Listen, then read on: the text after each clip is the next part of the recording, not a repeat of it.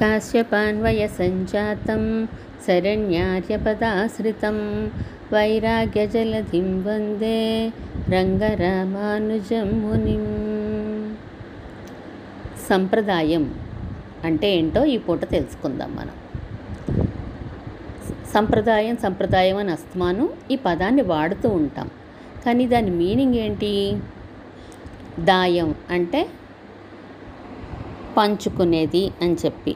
అంటే దాయాదులు అన్నారనుకోండి వారికి ఉన్న ఆస్తిని పంచుకుని అనుభవించేవారు కదా దాయాదులు అంటే పంచుకునేవారు దాన్ని అనుభవించేవారు అని అర్థం. కౌరవులు పాండవులు చూడండి దాయాదులు వారు. అంటే ఒకే ఆస్తికి వారసులు వాళ్ళు.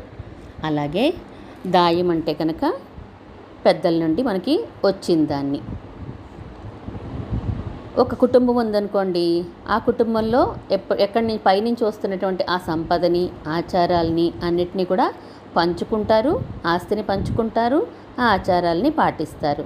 ఇది మా ఇంటి సంప్రదాయం అండి ఇది మా ఇంటి సంప్రదాయం అండి అని అంటూ ఉంటారు కదా అలాగా దాయం అంటే అది. ప్రదాయం అంటే ఇవ్వబడింది మన దాకా వచ్చింది పెద్దల నుంచి మన దాకా వచ్చింది. ప్రదాయం సమ్యక్ ప్రదాయం సంప్రదాయం. చక్కగా ఇవ్వబడింది.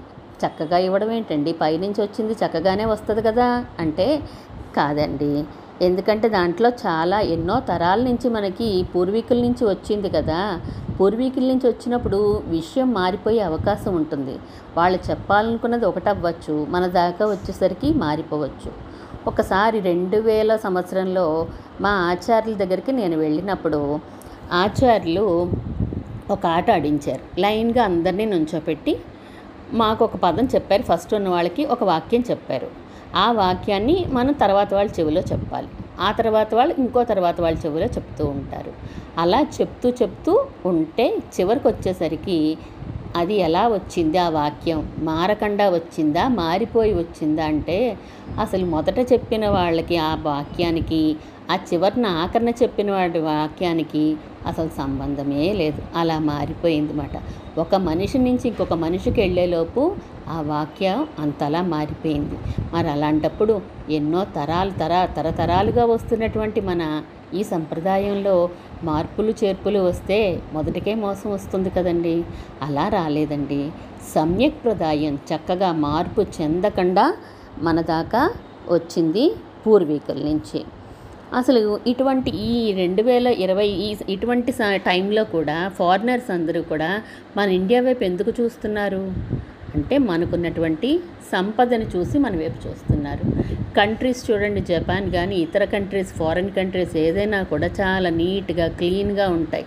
అటువంటి వాళ్ళు అంత నీట్గా క్లీన్గా ఉండని ఇండియా వైపు ఎందుకు చూస్తున్నారు? ఎందుకు అస్తమానం వస్తున్నారు వాళ్ళు? ఏదో తెలుసుకోవాలని. ఏంటది? ఏముంది ఇక్కడ ఈ సంపద? మన దేశానికి ఉన్న సంపద ఏంటి? వేదం. వేదం అందులోని విషయాలు. ఇవన్నీ తెలుసుకోవాలి అని చెప్పి వారు ఆశ కొద్దీ వస్తున్నారు.